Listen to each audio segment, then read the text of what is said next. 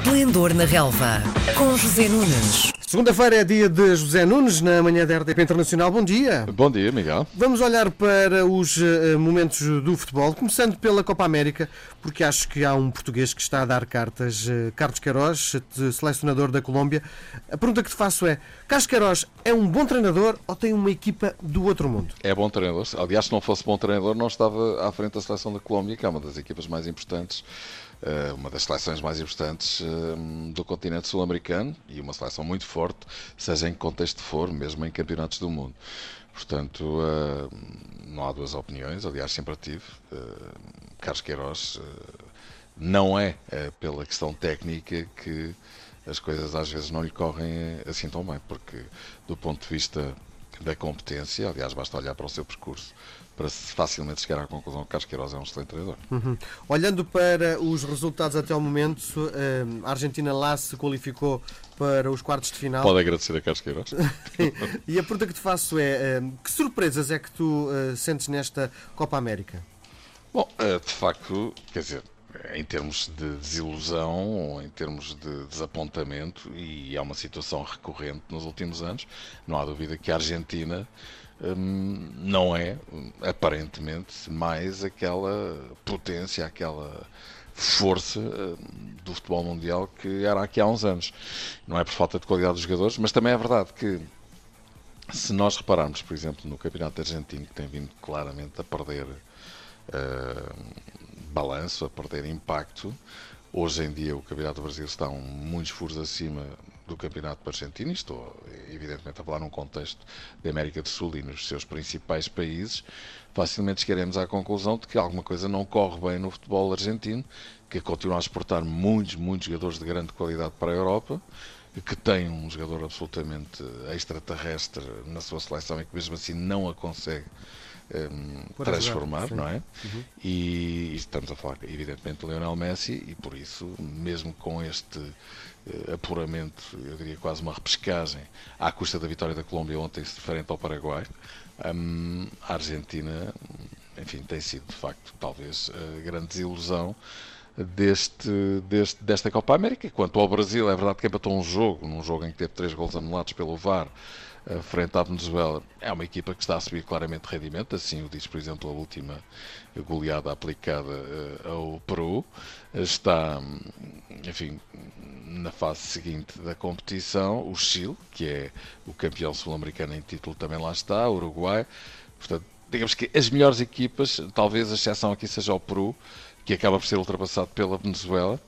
Um, as melhores equipas estão lá todas, não é? Uhum. Brasil, Colômbia, Argentina, Chile, Uruguai, portanto vamos ter seguramente uns quartos de final de, absolutamente espetaculares de uma competição que eu conheço muito bem e que eh, fiz, ou da qual fiz muitos jogos uh, durante os anos em que estive na, na, na, Sport TV e gosto muito, não é? Porque tem uma atmosfera Sim. espetacular. Um, não há dúvida nenhuma que estes quartos de final deixam antever grandes espetáculos. Uhum. Rapidinho vamos passar pela CAN, porque um, temos que falar, já que falámos na Copa América. Um, a CAN, para mim, a perspectiva de espectador, uh, traz muito músculo e muita, tat muita uh, de, um, fantasia, muita imaginação, mas não há grande rigor tático, uh, na minha perspectiva. o que é que tu podes antever desta competição? Bom, a Taça das Nações Africanas é outra seleção, é outra competição continental. Estamos a falar uh, Copa América, Taça das Nações Africanas são uh, competições homólogas do Campeonato da Europa para situar todos aqueles que nos ouvem, não é? Portanto, são competições de grande importância que têm as melhores seleções dos respectivos continentes. Neste caso específico, na CAN ou na Taça das Nações Africanas, uh, o que é que nós temos? Temos normalmente também bons espetáculos, grandes jogadores. A questão tática, como disseste, não é de facto o ponto mais importante. Normalmente são jogos bastante abertos, com bastantes golos, uh, alguma indisciplina ou alguma anarquia tática, mas mesmo assim as coisas têm vindo a evoluir um, um, um bocado, até por, por, força da emergência de técnicos europeus no continente africano. Uh, temos duas seleções lusófonas nesta Taça das Nações Africanas, estou a falar de Angola e da Guiné-Bissau. Aliás, eu hoje vou fazer os comentários com o Paulo Sérgio à estreia de Angola no, no canto, frente à Tunísia, uma seleção muito forte e que esteve no recente Campeonato do Mundo na Rússia. Não vai ser um jogo fácil para a seleção angolana, mas evidentemente que estou com boas expectativas no sentido de tanto Angola como Guiné-Bissau poderem fazer um bom trabalho. Vamos olhar para o desporto em casa. Jonas acaba a sua carreira, pelo menos é o que os jornais desportivos desta manhã anunciam. O Benfica vai mesmo precisar de comprar novas pontas de lança? Sim, sim. Eu creio que isso vai acontecer. Aliás, o Benfica percebe-se que o Benfica está numa fase, eu diria, expansionista, não é? É uma situação, enfim, que se tem vindo a verificar nos últimos anos. Claramente, o Benfica é um, é um clube que está eh, bem dirigido, bem direcionado e que de facto tem um, um potencial muito grande e, enfim, com, com a recuperação do título de, de, campeão nacional de futebol e com estas vendas estratosféricas que está a fazer o Benfica, está de facto a adquirir um poder financeiro que lhe permite ainda reforçar mais a, a estrutura do seu futebol, é? com, com, bons jogadores. Desde logo este ponta de lança espanhol que está para chegar. Eh, é estava, bom, é talentoso. Estava ligado ao Real Madrid, é Tomás. Todos me dizem que sim, eu não o conheço muito bem. Uh, mas ainda há pouco tempo ouvi Tiago Fernandes, que foi treinador de Sporting, como tu sabes, e é comentador aqui na RTP. Eh, agora vai, vai ser treinador de Estoril. Dizendo que no ano passado tentou levá-lo para o Sporting não foi possível, por uma questão financeira, e que é de facto um jogador, na opinião dele, que uh, vai ser o melhor avançado em Portugal. Uhum. Porque tem muita categoria, porque marca muitos golos. Acredito que não seja apenas este o ponta de lança que o Benfica vai comprar. Acredito que vai comprar dois. Um, e bom, e a questão do guarda-redes. O ano passado falhou, as duas, os dois pontas de lança que, que vieram não, praticamente não jogaram. É um facto, mas também creio que, hum, enfim, na altura, quando chegou à reabertura do mercado, em janeiro, foram os dois embora, como, como te recordas, estamos a falar de Castilho e Ferreira.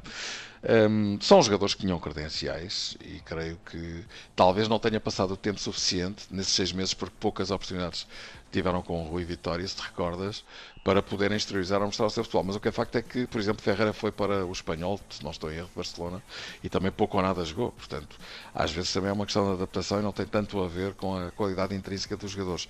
Mas esse é um problema que eles têm que resolver, ou conseguem ou não conseguem. Estamos a falar de, alto, de, de, de um nível muito alto de profissionalismo. Ferreira tinha feito um grande trabalho no Shakhtar Donetsk com, com, com Paulo Fonseca, e o que é facto é que foi um completo flop na temporada passada em dois campeonatos diferentes, claro. Portugal e Espanha. Portanto, uhum.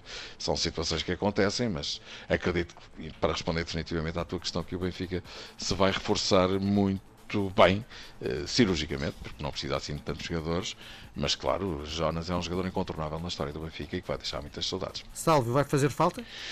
Salve é um grande jogador, é outro jogador histórico, tetracampeão, um jogador que fez um trabalho extraordinário no Benfica.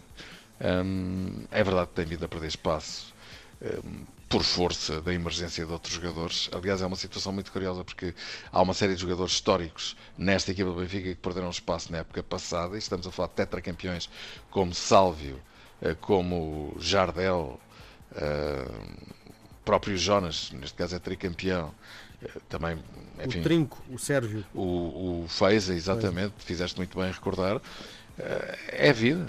Claro. Não deixam de ser jogadores muito importantes, mesmo não jogando muitas vezes. Atenção. E esse tem sido um dos segredos do Benfica. Manter jogadores com muitos anos de casa e com provas dadas, jogadores de grande categoria, que quando entram são sempre muito úteis, mesmo que percam esse estatuto de primeiríssimo plano. E o que é facto é que eu creio que essa é uma das questões que têm sido muito importantes eh, para o sucesso eh, na última década da equipa do Benfica. Manter os jogadores mais importantes durante muitos anos no clube, que acabam por enturmar aqueles que chegam e manter a mística no balneário. Porto e Benfica estão à procura de guarda-redes. Sim, o Porto aparentemente vai ter Kubek, guarda-redes checo é do Ren. Sim, é, para já é um guarda-redes muito alto, não vais com ele lá aos figos porque não tens direito a nada, tem 1,97m. Mas, uh, sim, quer dizer, o Porto terá olhado para Buffon, estamos a falar de coisas diferentes, também é verdade que estamos a falar de idades diferentes, mas de estatutos Contrata-se um jogador com 41 anos? Bom, eu recordo que Dino Zoff foi campeão do mundo na baliza de Itália com 42 anos. Uhum. Não são situações muito normais, mas... Hum, vale a pena o esforço financeiro?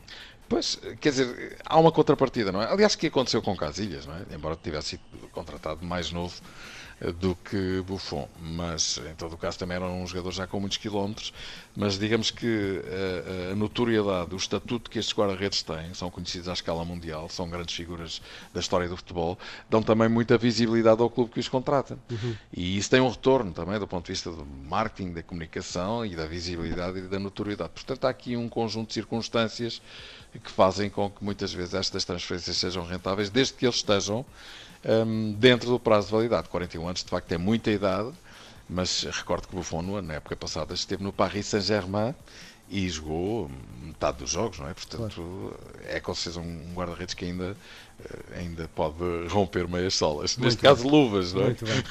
bem. Nós voltamos a conversar na próxima segunda-feira. Combinado. Um grande abraço. Um abraço. Obrigado. Boa semana, Miguel.